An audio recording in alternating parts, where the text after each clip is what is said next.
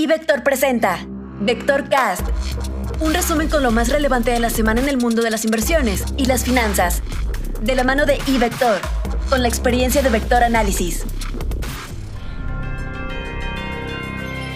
Comentario económico.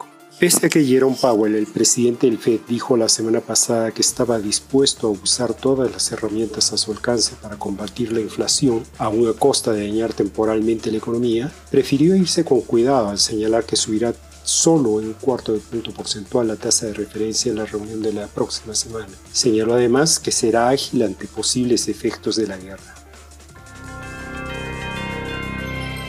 Comentario internacional. Esta semana tuvimos un reporte de nómina no agrícola sorprendentemente fuerte en Estados Unidos. En febrero se crearon 678 mil empleos, arriba de los 400 mil esperados y de los 481 de enero. Esto señala que el efecto de Omicron ha sido superado. En otro contexto, el fuerte reporte habría motivado a la Fed a actuar con mayor dureza. Sin embargo, el Chair Powell indicó que hay mucha incertidumbre dado el conflicto en Ucrania y que por lo tanto él apoya un alza de 25 puntos base y espera que se avance en el tema de la reducción de la hoja de balance, pero sin llegar a un acuerdo en la reunión de marzo. Espera Esperamos que el Banco Central Europeo tenga una postura igualmente mesurada. No que cancele su endurecimiento, pero que lo aplace y observe cómo evoluciona el contexto económico. La guerra en Ucrania presenta riesgos importantes desde la inflación, dado el precio de combustibles y commodities, y hacia el crecimiento, dadas las sanciones y posibles disrupciones en la cadena de suministro. Esta semana estaremos muy atentos a cómo evoluciona el conflicto y sus repercusiones económicas. Además, la cifra económica más relevante de la semana será el IPC de Estados Unidos. Se anticipa que haya crecido 0.7% mes a mes y 7.3% año a año en febrero, luego de haber crecido 0.6% mes a mes y 7.5% año a año en enero.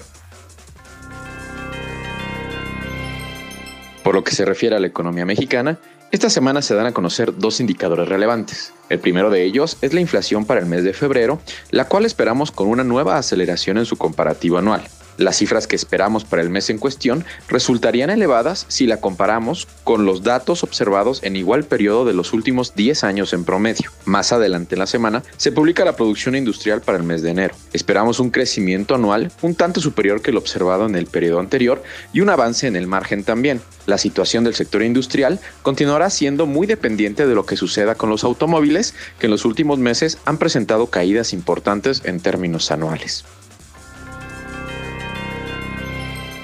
Análisis técnico. El rápido incremento en la aversión al riesgo y la búsqueda de refugio han seguido provocando movimientos bruscos en la mayoría de los mercados. Las tasas de interés de largo plazo han frenado su movimiento al alza, mientras que el dólar estadounidense se sigue fortaleciendo frente a la mayoría de las monedas. Para las bolsas, el movimiento negativo se ha acentuado y ha provocado en algunos casos que se hayan roto niveles de apoyo o de demanda claves para la tendencia de alza de largo plazo.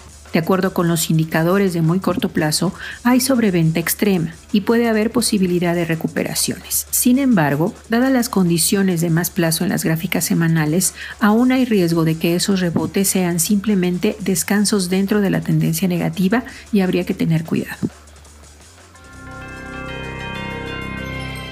Renta variable. Semana complicada para los mercados accionarios globales debido a la situación geopolítica entre Ucrania y Rusia, aunado a la inminente alza de tasas de interés por parte de la Reserva Federal. En cuanto al desempeño de la temporada de reportes corporativos del cuarto trimestre de 2021 en México, ya en la recta final, hasta el momento han reportado resultados 34 empresas que integran a la muestra del S&P BBB IPC, a excepción de Peñoles, que estará publicando cifras el próximo 8 de marzo. A nivel consolidado, los ingresos se encuentran 0.8% por arriba de nuestros estimados, la Guafide es superior en 3.4% respecto a nuestras estimaciones, mientras que la utilidad neta está por arriba de nuestras proyecciones en 27.3%, principalmente por efectos cambiarios favorables. En cuanto a la temporada de reportes en Estados Unidos, de la muestra del S&P 500, 494 emisoras han divulgado cifras en donde el 76% ha superado expectativas, aunque por debajo del 82% registrado en el cuarto trimestre de 2020. Con estos resultados hasta el momento, el mercado proyecta para el cuarto trimestre de 2021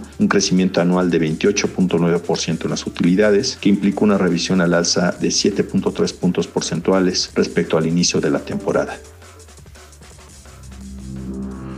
Informó para Vector Cast Rodolfo Navarrete, Alejandro Arellano, Luis Adrián Muñiz, Georgina Muñiz y Marco Montañez, quienes forman parte de nuestro equipo de Vector Análisis. Recuerda que el camino hacia la libertad financiera comienza con iVector. Abre tu cuenta ahora y genera dinero a partir de tus inversiones en ivector.com.mx.